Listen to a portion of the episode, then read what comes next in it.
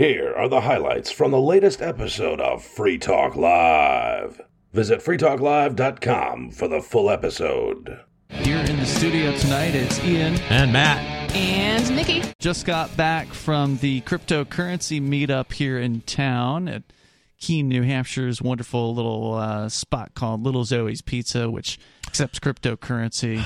And super delicious pizza there. Delicious. So good. Delicious. I had to force myself to stop. I know. We, 'cause we It's got so the garlic. bad. We got the garlic knots tonight as well Ooh, as the those are pizza. good, Ah, too. You just got to go Man. overboard. You know, when you walk into a you walk into a pizzeria and they have racks and racks of fresh growing Yeah. parsley inside their building. and outside. Like it- actually, they got Oh, they have it outside too. during the, that time of year. Yeah, they got a bunch of stuff outside. Yeah, man, their pizza is so good. You know, when I first moved to New Hampshire from New York, I knew it was going to be bad. I knew it wasn't. I knew the the, the pizza. I pizza. You mean the scene in New Hampshire sucks as Oh far God, as it's it's not very good.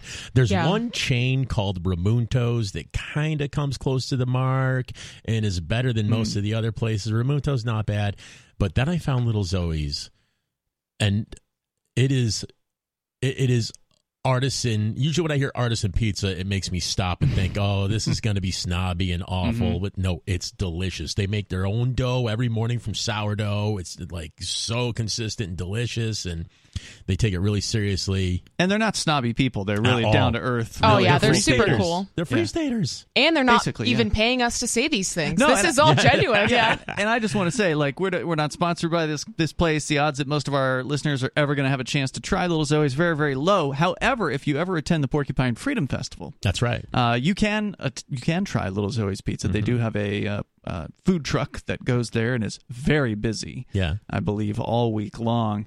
Um, but they happen to be based here in beautiful Little Keene, New Hampshire, which still to this day, despite the meddling federal government and their efforts to destroy the cryptocurrency community, uh, still has some businesses that are accepting cryptocurrency sure. and accepting Goldbacks. And I talked to Ed from Little Zoe's, the co-owner uh, there today. And I said, well, you know, how did Porcfest go for you? Because he, he was there, but I didn't have time to see him. We were Bonnie and I were only there for a couple days, and we can see him anytime we want. So I just kind of got a uh, recap from him, and he said, you know, obviously they they did great. Uh, and I said, well, what was the number one currency that people were paying with? And he said, after cash, it was Goldbacks by far. Like not hardly anyone paid with cryptocurrency at the Porcupine Freedom Festival. I this did not year. really like the cryptocurrency culture at Porcfest this year. What do you mean by that? There wasn't one. Oof, really? It's bad. Well, Uh, I wouldn't what- go that far. It, well, amongst the old guard, of course, Uh-huh. obviously. But the problem is, a lot of the people who are coming to Porcfest now are like they weren't there in the beginning in the old Mhm. days with crypto, especially not at Rogers Campground. Remember, it was like replete; like you could pay for anything. Everywhere you went, everybody was taking cryptocurrency, and I've heard in the last few years that that has fallen off the It has. radar. And I think some of what's happened also is like during COVID, a lot of in the whole forced vaccinations and the, the threats thereof and so forth. I think a lot of people who were Democrats and Republicans like 10 seconds ago decided that they were libertarian, but they don't really know what that word means. mm-hmm. And then they heard about this Freedom Fest, so they went to it and they had a great time. They had a ball, they had a party. But they didn't attend any of the philosophical, academic style events or the talks and stuff I mean, like that. I don't attend any of those things. You've got a good grasp on it anyway, though. But It, yeah, it just feels like I don't know. I already know all this. There's no point in Sure. These are not know. people who've read Rothbard. We'll say that. you didn't go and see uh, RFK Jr. No, I didn't. Vivek Ramaswamy. Absolutely See, what was that no. guy even doing there? RFK Jr. Oh, people love him I though. mean, who? A lot of The uh, Vivek guy, yeah. There's a bunch of people that have libertarian. They've drunk They're his not, see, that's what I'm talking about. He he doesn't belong. He's not. no, he even a doesn't liber- belong there. He's Absolutely. terrible. He's he's a drug warrior. Wait, He's a wait. drug warrior and he's a warrior warrior. He just wants to. He thinks militarism is an answer. It's not like that's the exact opposite of everything a libertarian should believe. Wait, so you're saying we shouldn't bomb Mexico? Uh, exactly. Absolutely yeah. not. Yeah.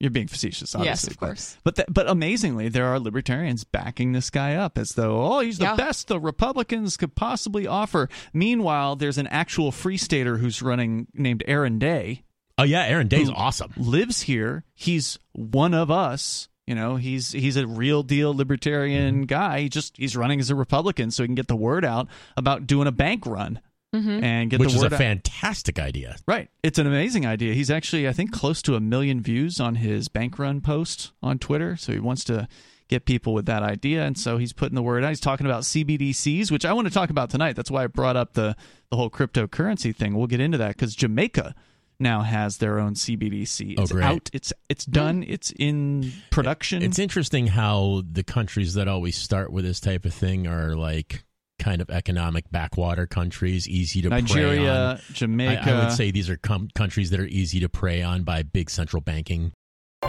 Bonnie told me that you guys have never been on a show together. On, I don't haven't. think so. Never No. That's crazy. I can't believe it. That's my wife over Yeah. there. Congrats, and that was at Thank you. Forkfest, which was Yes. the second wedding I believe that has. Happened. Yeah, happened. there was a little bit of Forkfest? misinformation going around. Some people thought that we got married at Porcfest. No, no, no. Technically, it was Forkfest. I believe you tried to get married at we did try to get married but at Porcfest. did, We The yeah. bureaucracy prevented it. yeah, bureaucracy prevented it. Yeah. And then I think on the FSP newsletter, it was Yeah. said that we got married at Porcfest, which was kind Tisk, of comical.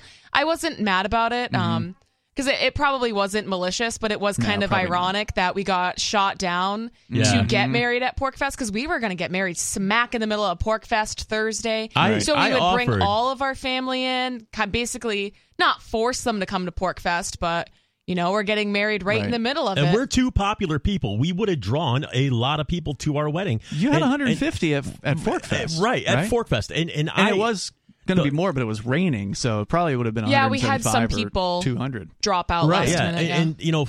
FSP Inc.'s whole purpose for Porcfest is to draw n- new people toward liberty. Sure. And we're talking about my whole family and all my hmm. friends who all they're none of them are like libertarian liberal well, some of them are Mm-hmm. uh, but most of them aren't necessarily libertarian most of them aren't political at all but Yeah. they could they are all people who could be easily flopped if you made a few good arguments to them and Mm-hmm. that goes for nikki's entire family too oh yeah. and and uh, we drew tons of those people to new hampshire if and i offered fsp inc to rent a big top tent an extra tent for them for the week Whoa! if we so- could use it for about 12 hours. Wow. And yeah, we were going to no. give them money. We were Wow. going to bring stuff. Wow. We were really trying to make it work Like, in I- a way I where it was best foot forward I beneficial. Yeah, in a way where it would be very beneficial for Porcfest Yeah. and the Free State Project. And us, That's everybody. disappointing. yeah, like it would have been a really good situation, but it ended up. I'm glad how it happened. I'm glad we got married before, so I didn't Mm-hmm. have to think about it. Uh, Forkfest is awesome, so I'm glad I could get married at Forkfest. And I think overall, it was a lot easier to just deal with Rogers, Right, Than yeah. to have to deal with A layer on FSP, top of a layer, yeah. right? Because Yeah. Well, at that point, if we did it at Porcfest, Rogers would have not been involved. Like Right. it would have been us just going through Porcfest, and I think that would have been a big mess, probably. so it was easier So. going direct to the source rather Yeah. than through the middleman in this particular Yeah, case. and and Makes you know. I asked one year ahead. You know, I asked FSP. So it wasn't Inc. a last minute I- thing. no, I asked Absolutely them. not, I yeah. asked them at Porcfest the prior year. wow. So like and did last they year, did they blow you away at, it right was away? the or- most dismissive no I've ever heard Wow. for any proposition. yeah, I've we, offered we in my life. tried uh, different locations. We were offering money. We were offering tents. Like did they give you a reason? No, it was just nope, Okay. nope. There were a couple of reasons, like parking. I think was one of them. It was a yuppie. It was a yuppie in a golf cart telling me no without even giving it a second thought. Yikes! Oh well, whatever. Like you said, it worked, worked out really out, good. yeah, it worked So, out really good. you know, things were meant to be the So- way uh, they ended up. He's got a great dog. That's true. The yuppie does. The yuppie. Okay. He's a fantastic dog. I love that dog. if you're interested in attending just Forkfest, there are a few people that do this. They won't even attend the Porcupine Freedom Festival. They just come up for Forkfest. Uh, that you don't have to wait until the first of August. There's like this. There's this day that they're uh, telling everybody if you're going to register for Porcfest 2024, you have to wait until August 1st. If you call Rogers Campground tomorrow or whatever, they're going to say call us on August 1st Oh. And then there's this huge flood of calls that come in to them on August 1st. So, but if you wanted to register for the Forkfest dates, uh, you could do that right away because that that lockdown August 1st thing is only for people uh, that are going to be attending the Porcupine Freedom Festival. So, uh, next year, Forkfest is going to be the 13th of June through the 16th of June. That is a Thursday through a Sunday. So, uh, people seem to like having it before the Porcupine Freedom Festival. There's the kind of the energy of the run up to the uh, to the big event, which of course PorcFest is way bigger. Uh, there's way more people that come to the Porcupine Freedom Festival. ForkFest nowhere near as many. But I think we, I think there's probably more people that attended beforehand. I mean, what were your thoughts on having you having attended a multitude of these ForkFests? Did you feel as though there were more people there before, or more people there after the Porcupine Freedom Festival for for a ForkFest? What do you mean? Like more people? How many people were attending? Like comparing Porcfest the was enormous. this comparing year. the years of ForkFest. ForkFest happened after Porcfest for three years. yeah. Oh, I think there was way more this year, but it- that's I mean, factoring out the wedding. That's hard. If you can do That's the hard Yeah, part, that's- factoring that's out the wedding. Um, I don't know. I think this may have been a busier Fork Fest this Mm-hmm. year. Yeah, And I would was a- say so compared a- to last year and the year before. Yeah, and it was a beautiful week. yeah. It was. Other, I mean, we got we got some rain, but it was a really nice week. Um, our our wedding in particular, it it was threatening to pour. It had poured right before it, like the day before it, and Yep. and it uh, lightened luckily- up a little bit, but it was still raining. Yeah, you know, mo- most most people when they get married, they walk out to "Here Comes the Bride" and blah blah blah. Mm-hmm. We skipped that, and Nikki's we're we're both huge Led Zeppelin fans, but Nikki loves Led Zeppelin. It's one of the things that turned me toward her in the first place. Just you know, I had to look at that, and uh, she picked out the Rain song way ahead So of time. So I totally cursed us. Yeah. So Wow. you know, we Sorry, walked out everybody to the rain that got song, and rained it, on it was at my drizzling wedding. at the time. It was really beautiful, though. Yeah. It was like you know, you could I couldn't have asked. for I actually better. I wanted to add um, "Looks Like Rain" by the Grateful Dead, uh, Bob Weir, Hmm. to our wedding playlist, and then I was kind of thinking about the lyrics, and it's a really like sad, uh, depressing breakup song, and I'm like, no, that's It's terrible. it's not- Yeah, it's wrong not Such a good song, but I'm like, eh, not the vibe. No.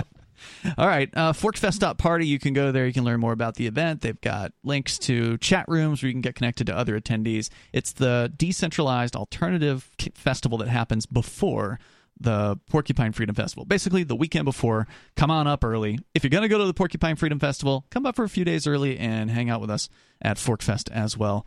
Uh, it's a bit of a s- different crowd, a little slower, maybe like less than a tenth of the size of uh, the Porcupine Freedom Festival Very chill. very laid back by comparison.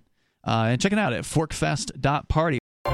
The CBDC, the central bank digital currency, this is a real nightmare uh, that is coming true in various different places in the world. And the latest victim uh, is the people of the wonderful country of Jamaica. We have the pleasure, once again, talking about Keene's food scene here. Uh, we got a Jamaican restaurant here in town, and it might be the only one in all of New Hampshire. I don't know. I heard It might be. I heard that rumor recently. I I, wouldn't hope, doubt it. I hope it's not true, but there but might be one in Manchester There used or to be. Concord. I don't know if there was one in Manchester years ago that I went to in, in downtown Manch, but it closed. So I don't know Oh, if they. okay, so I don't know maybe if there's not another. then. Maybe there's another one there, but uh, that one was good. Anyway, uh, Jamaica is now, according to the Financial Times. Uh, they chronicled how the Caribbean country hit rock bottom, turned a corner, and weathered potentially catastrophic headwinds, which is admirable. But you may be forgiven for not expecting Jamaica to be at the front of international financial innovation. To these skeptics, we present Jamdex, aka, I guess this is slang in Jamaica, uh, Ackee money, A C K E E, Ackee money. Jamdex, as they call it, was launched in July of 2022 and is one of only four fully launched retail CBDCs in the world. Now, this article is sounds like it's salivating over this, uh, so you know, take take the viewpoint of the author here. Isn't it funny how they grain of salt. pump this, but Mhm. they they've been spending ten years pooping on crypto. a, exactly. Well, there's But- too much freedom in crypto. You know, Right. you need the government to be able to control this, or else it's dangerous and drug you know, dealers, Yeah. Oh, terrorism. yeah. Even though, The of course, horror. they use the dollar primarily, terrorists and drug dealers. But regardless, uh, that and and that is the big claim here. One of the big claims of the CBDCs is that they will be able to stop the terrorism or stop the money laundering or whatever. And what they're really going to do is stop the people who have political viewpoints that are differ from the uh, the status quo. They'll be able to stop them from having any kind of livelihood, uh, making good money, being able to spend it in certain places, that kind of thing. So, who's got the CBDC right now? Which countries on the planet? China. Uh, surprisingly, they don't list China, even though they have it. Oh. So I don't know why that's not on this list here. China has a Yeah, CBDC. you think that would be number one? You would think it's Probably because journalists these days are generally bush lazy. league.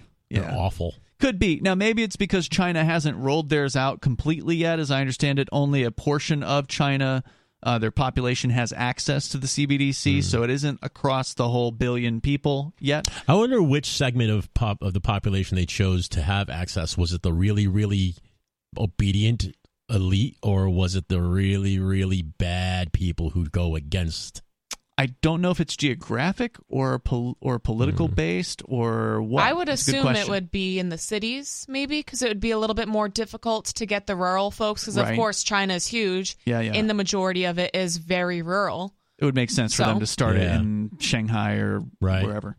Uh, but no, they don't mention China. They mention the Bahamian sand dollar, so the Bahamas, the Eastern Caribbean Dcash, which I had not heard about. I'm not sure.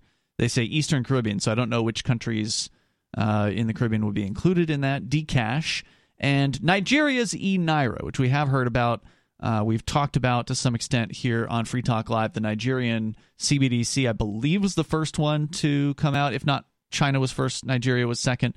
And that's a particularly interesting one because Nigeria, of all the countries on the planet right now, Nigeria is the number one country for people adopting cryptocurrency. Wow. So I think they felt like they really had to speed it up and get the CBDC on the scene quickly because it's literally like one out of three people in Nigeria have purchased cryptocurrency.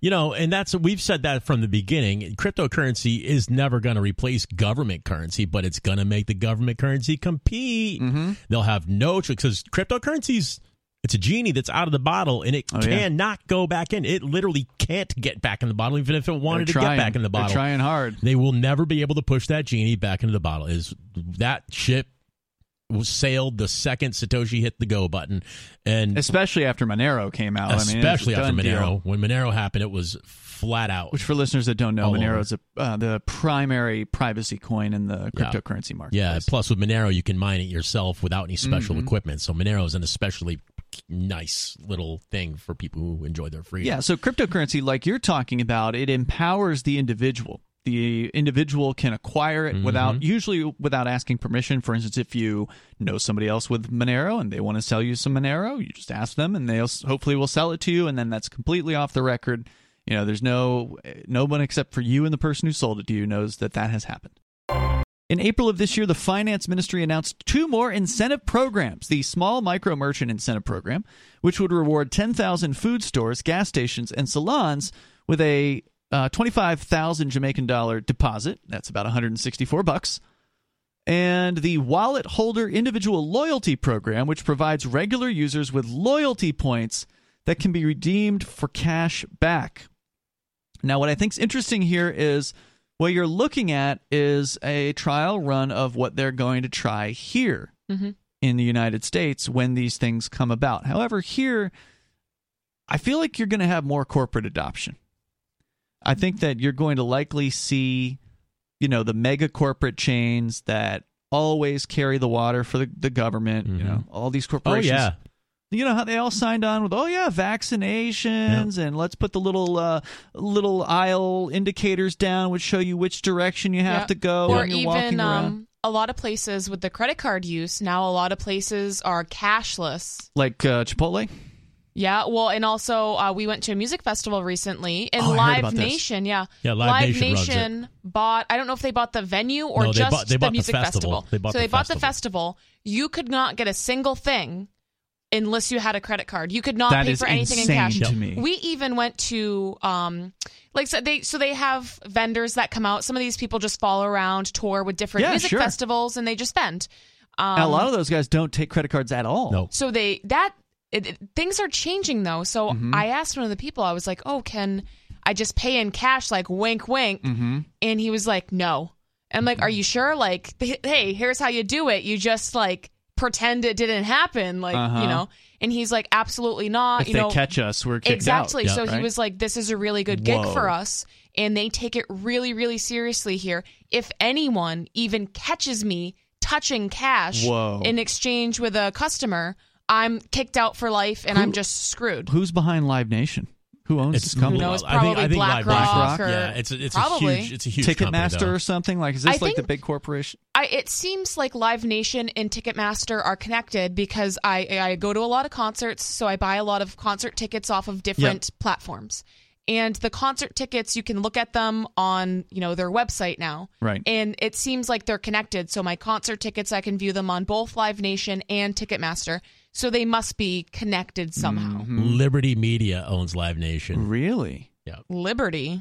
Yeah, Hmm. that's ironic, huh? Now, is that the same Liberty Media that owns XM, uh, Sirius XM satellite radio? Certainly. Very Hmm. interesting. Subsidiaries, uh, Live Nation Concerts, Ticketmaster, Frontline Oh, they Management own it. Group, Okay. Live Nation Network, C3 Presents, Mm-hmm. AC Entertainment, and Live Nation Merchandise. Wow. All right. See, so now for me, like, I know you guys want to see the bands, right? Like, that's the only Yeah. reason why you go. But if I had gone to that and found that out while I was there, I'd be like, this is the last time I will Yeah. ever come to one of these shows. And I think there are a lot of other people that are like that. Unfortunately, not enough to Mm-hmm. really make an impactful difference. Because a lot of people don't care about it. A lot of people are like, "Yeah, credit Here's card's my easier card." for me, anyways." Yeah. You know, they don't really care. They don't really value alter- alternative means of payment. But uh, there are there are a few things that happened that really upset me, and it sucks because it's a great music festival, Oh, and I really really like the bands. But the security and a lot of people, and um, there's this was a camping festival, too, right? yeah. And it Uh, like, used I to be. can't So I've even been imagine. going. I, I, I'm sorry. I, I just can't even imagine. I've been to some of these when I was younger. Yeah. Mm-hmm. Uh, went to livestock in Florida, which was a lot of fun. I can't imagine having to rely on electronic currency of any sort Yeah. at a cow field or where, wherever the hell this was happening, right? Yeah. Because if it's a camping festival, it has to be in a big place where people can spread out. Yeah. They got tents, probably. What were there multiple stages? yeah, there's Yeah. three stages. Right. Yeah. So I mean, you got the a camping huge was sprawling- literally on the side of a mountain, basically. Right. Uh, and I've been going to this particular festival since 2015. But and it was just recently not- that it.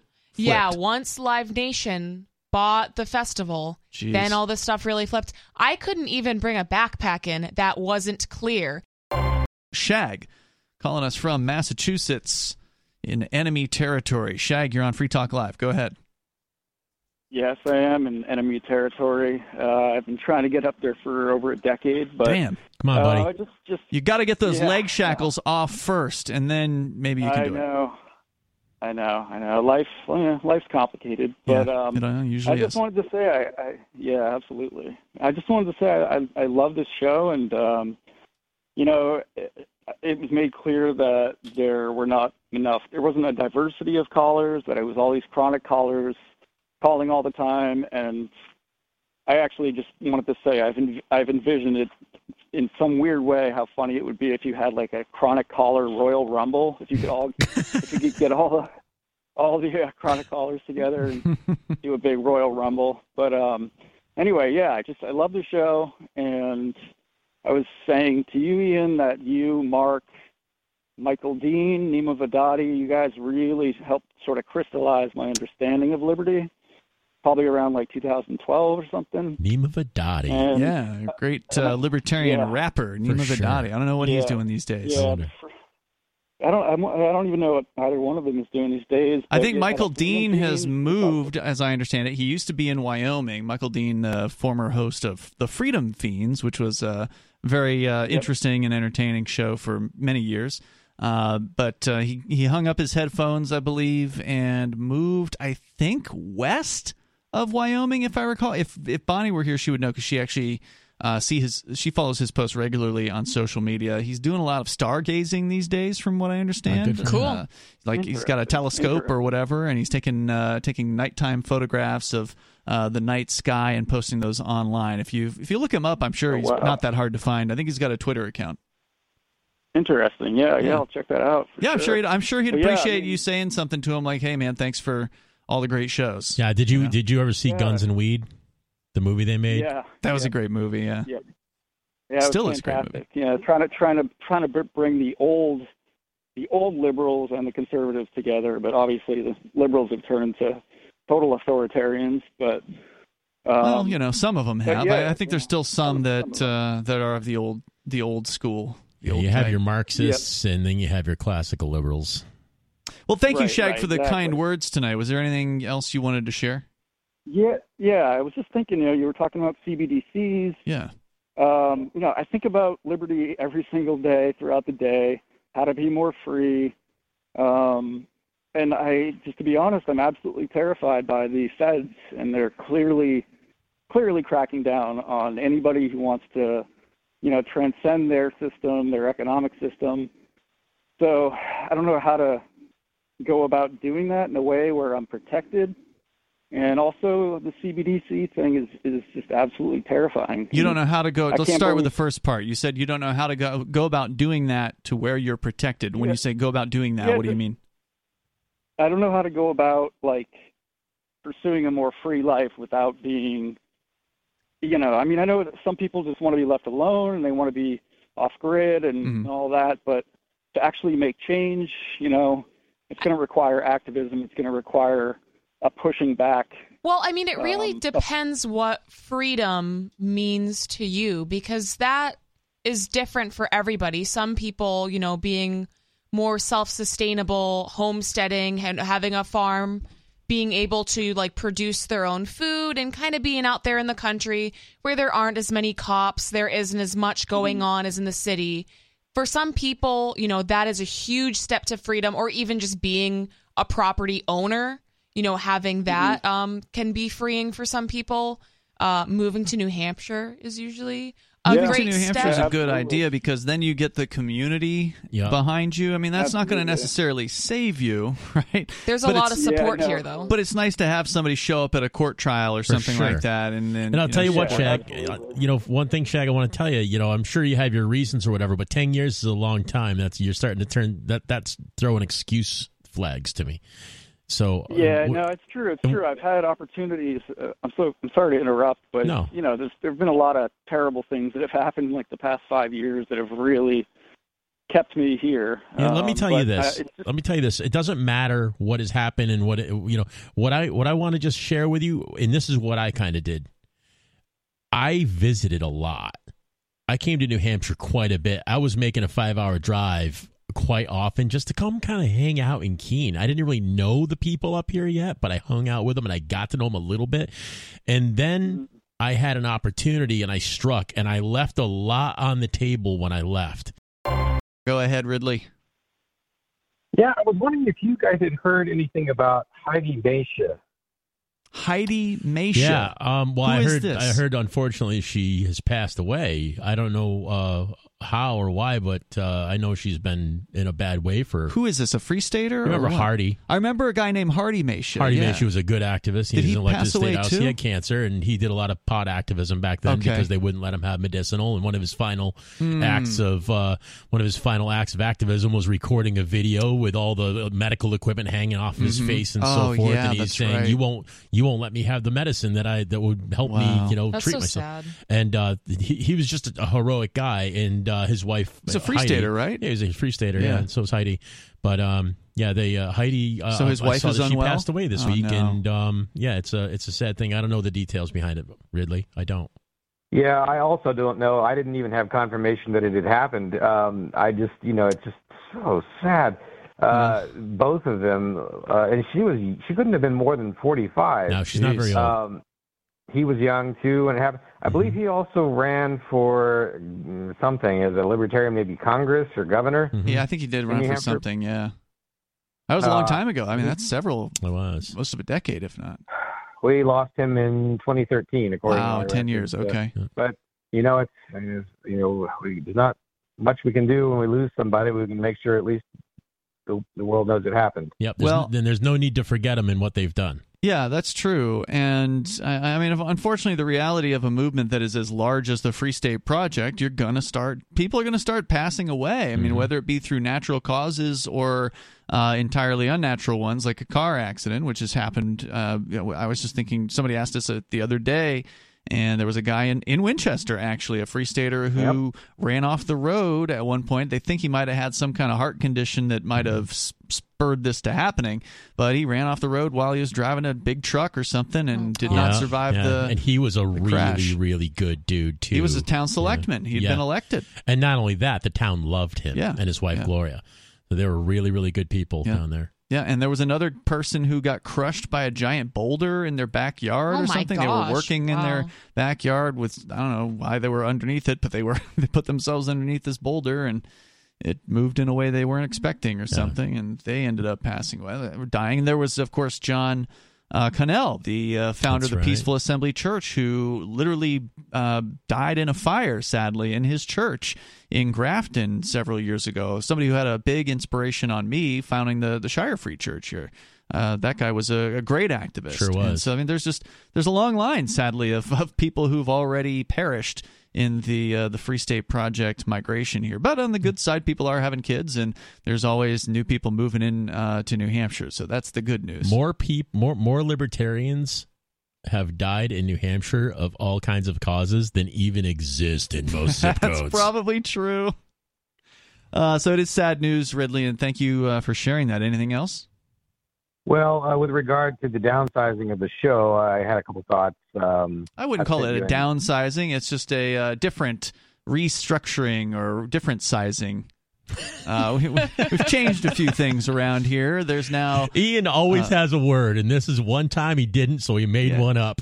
it's uh, it's I would say it's a restructuring of things here, Ridley. We're still doing seven fresh shows per week here in uh, on Free Talk Live. It's just we've brought in some of the best libertarian voices from around the country to head up some of our shows. So you got Ernie Hancock from Declare Your Independence on Monday nights. He's a you know ball of energy. awesome. That guy's He's amazing. awesome. Uh, and you got the guys from Good Morning Liberty, Nate and Charlie, which uh, maybe not as many people know Nate and Charlie, but they've been doing a daily podcast five days a week, roughly, uh, for four years now. Wow, that's great. So there I'm aren't- not familiar with them. There aren't many people that have the level of dedication to the craft of doing Liberty Radio as these guys. These these three guys, Ernie and uh, Nate and Charlie from Good Morning Liberty. They're doing a show called Liberty at Night that is on Okay, cool. Tuesday nights.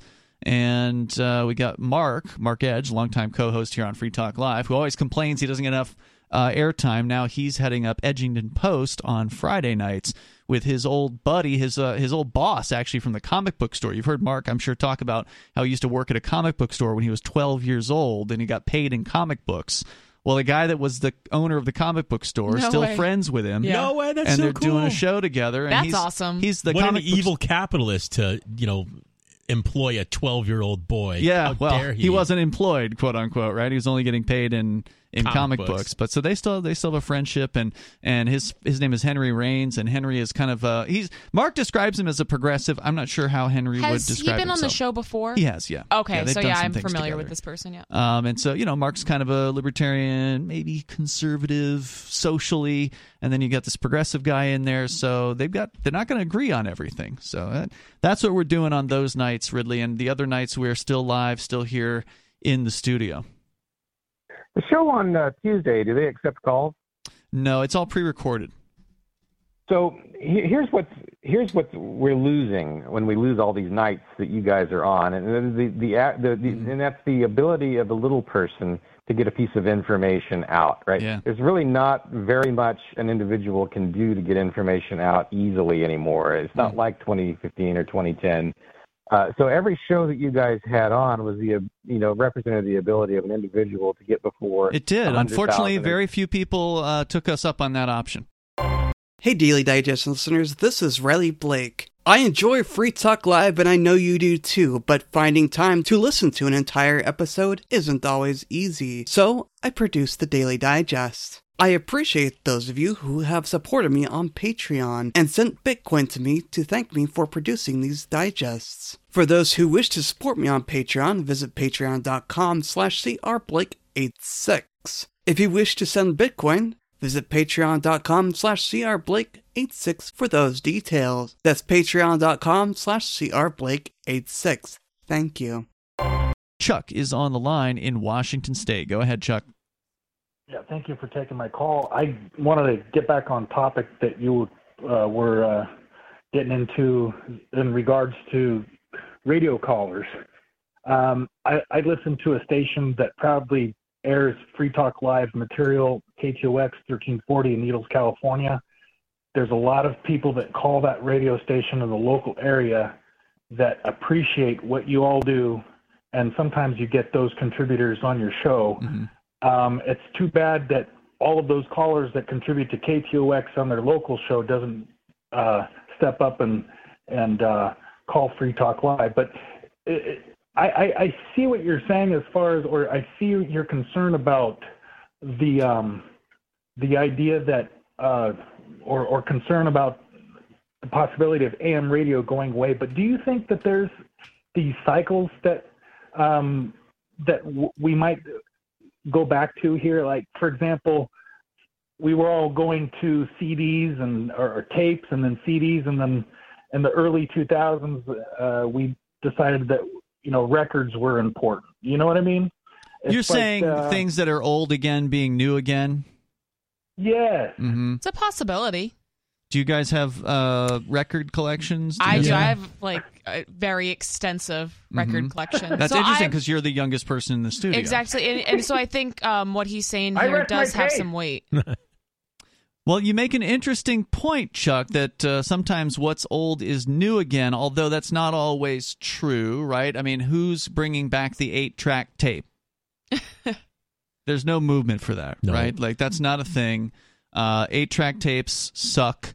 Uh, tape as a technology sucks. Sucks. It is uh, poor technology that had its time, and its time has passed. Although that- the, the very best way to listen to music is on a reel to reel.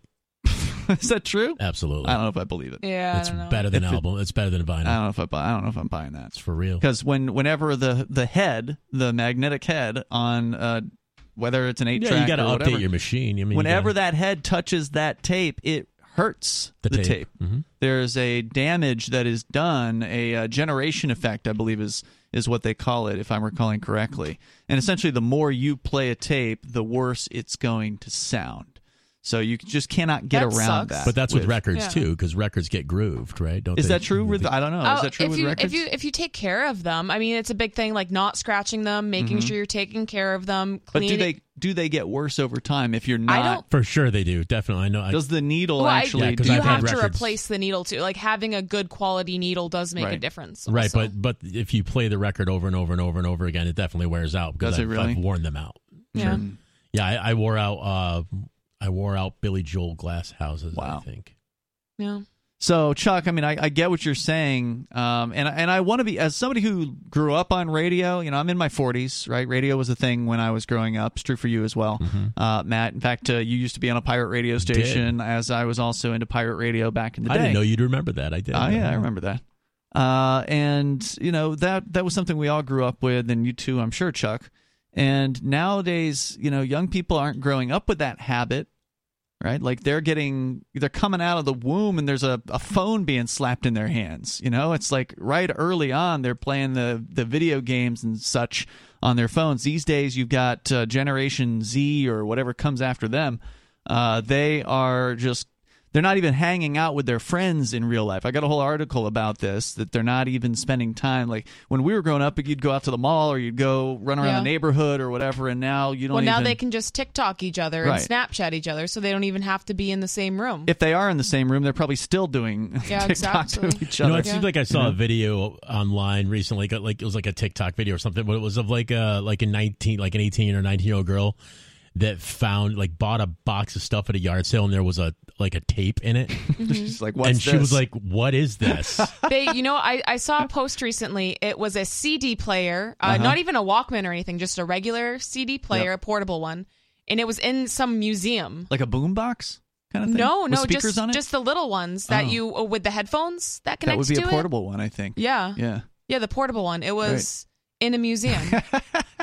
So I don't know, Chuck. Uh, you know, I appreciate your optimism, but I think some technology doesn't come back. And and let me, I'll make the argument again. I love radio, but why would someone tune in specifically to music radio? I'll, I'll pick on music radio because at least with talk radio, you could say, well, talk content's original.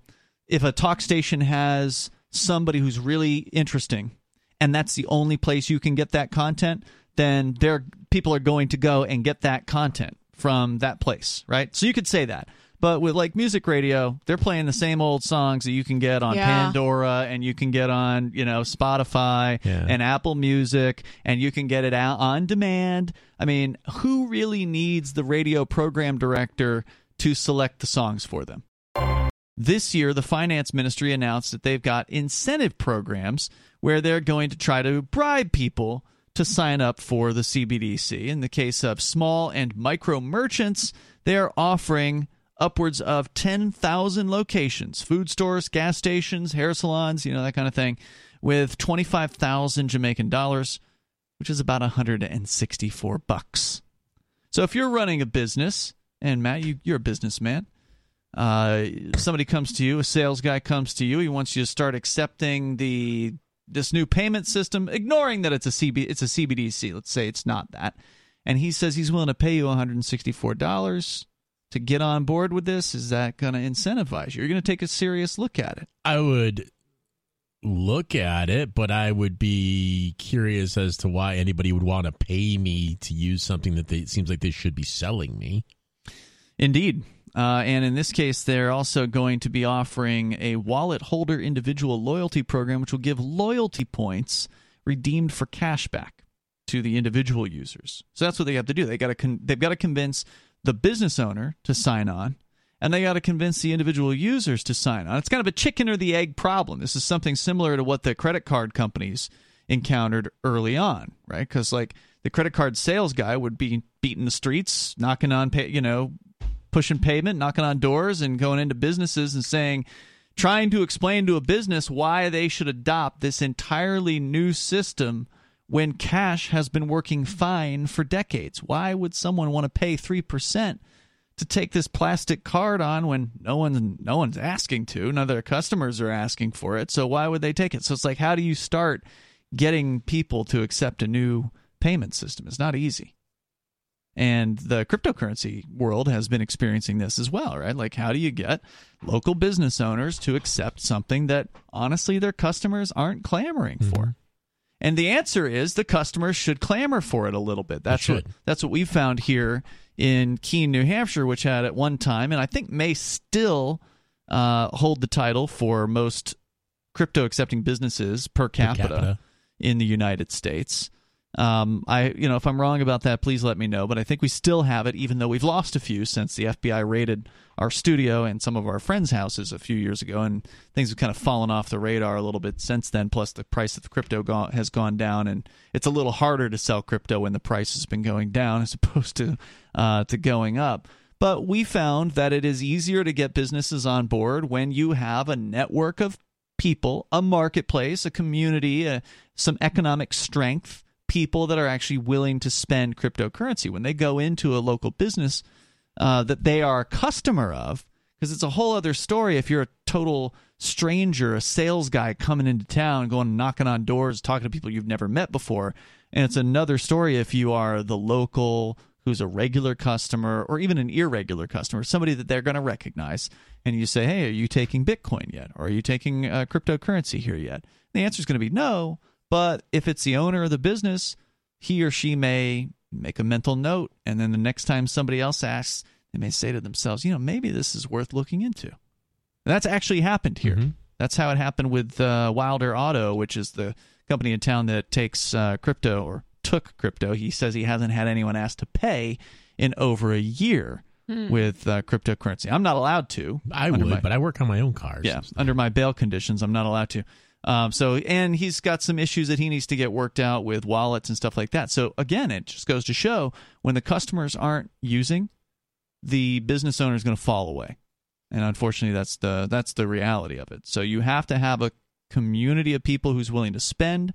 That will com- convince the business owners to come on board, but the people who are willing to spend have to actually spend. They have to actually show up, whether it's good times or bad times, whether the price is up or, or down the cryptocurrency community needs to keep coming out, and that's the real tricky uh, tricky part. So anyway, they're encountering the same thing with the CBDC because they haven't done the thing that you would expect governments to do, which is use the club to use the threat of violence against these companies to say you must accept the CBDC. If you don't accept the CBDC, you're going to prison. That all of a sudden will get people on board, right? But they haven't done that yet. They're still they're still trying to use the carrot instead of the stick. Mm-hmm. So that's where they're at here. That's why they're trying to bribe people. So we had talked about like, well, what will the United States government thugs do here when the CBDC comes to the U.S.? Now, to be clear, it hasn't been approved for the U.S. yet. They've just been doing experiments. It's possible it won't ever happen, but is it likely? I mean, anything's possible. Yeah. One of the guys with Goldback, the company that makes Goldback, goldback.com is their website. They're not a sponsor, but I really love what they do. Yeah, they're great. Highly recommend them.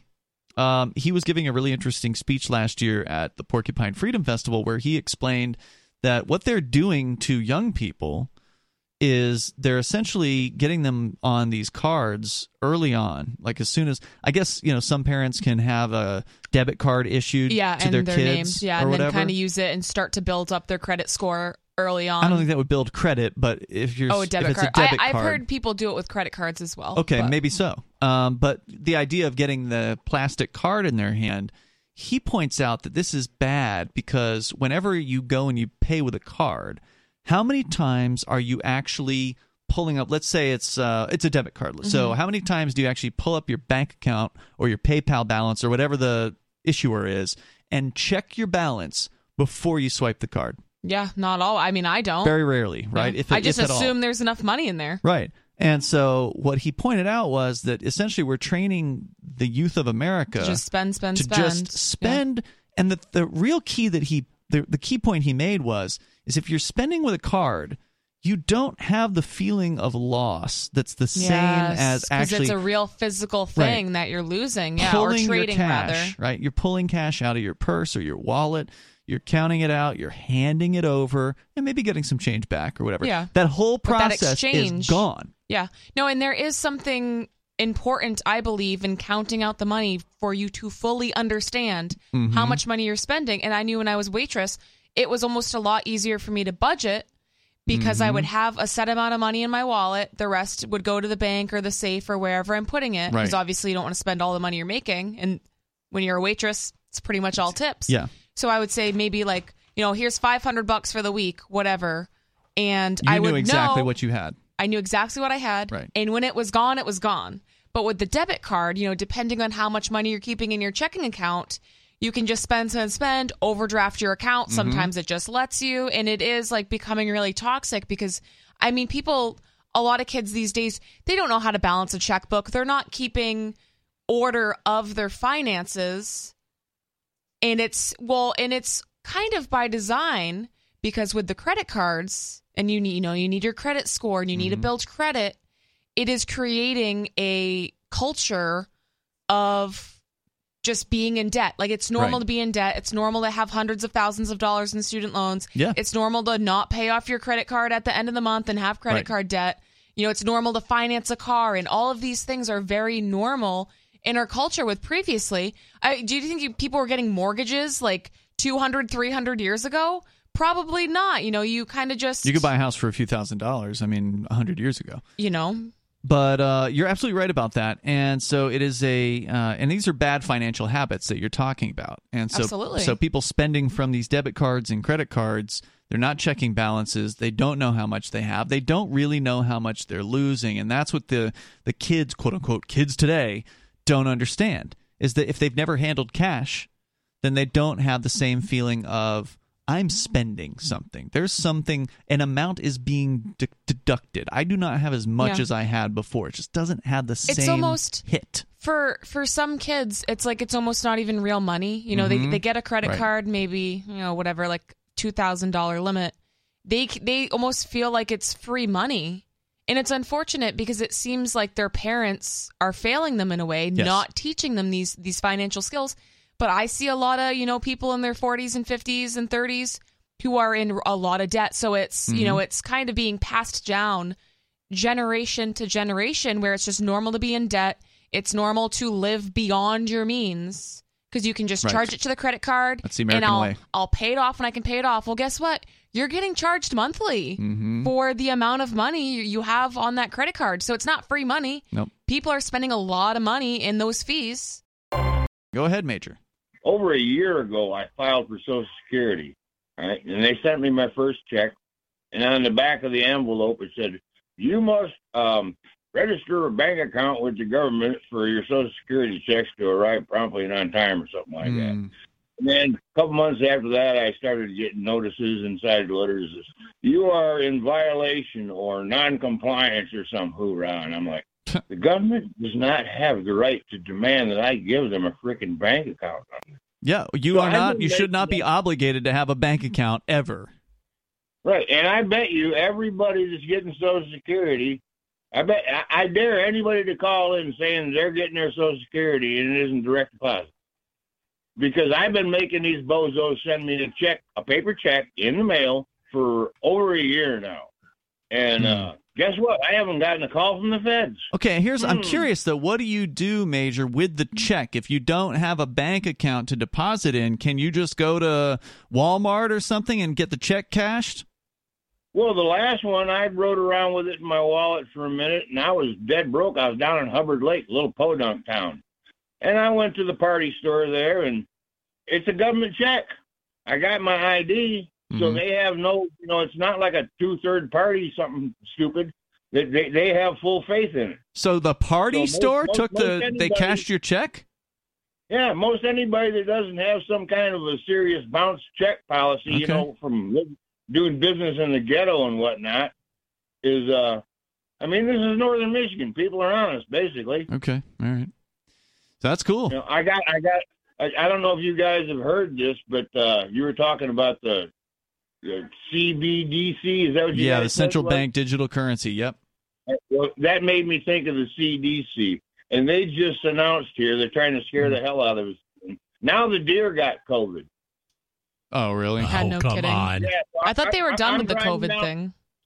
I'm driving down the road tonight, and there's 15, 20 deer grazing in a bean field, and a little fawn starts to try to run out with me, probably trying to catch up with his mama. So I blow the horn a couple, three times, and I look at the herd, and the, half of them turned and looked at me, and they were wearing funny blue masks. Imagine that. Thank you, Major. So you're one of the holdouts on this, and and what did you what do you say that the percentage is of people who are receiving Social Security who are like you? What do you think? uh, 3% 3%. maybe. Yeah.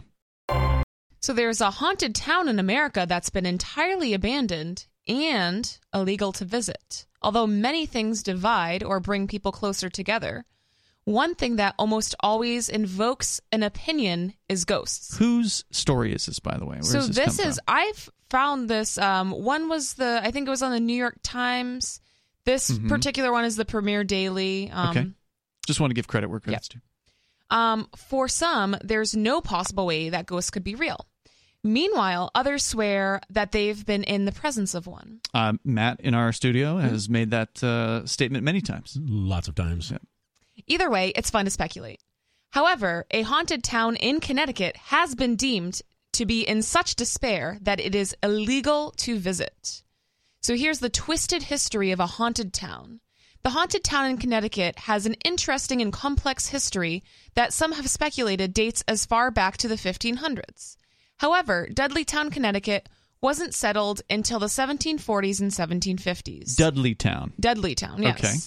Eerily in a valley called Dark Entry Forest. Perhaps a coincidence, Hmm. perhaps not. Interestingly, interestingly, the haunted town was abandoned in the 1800s.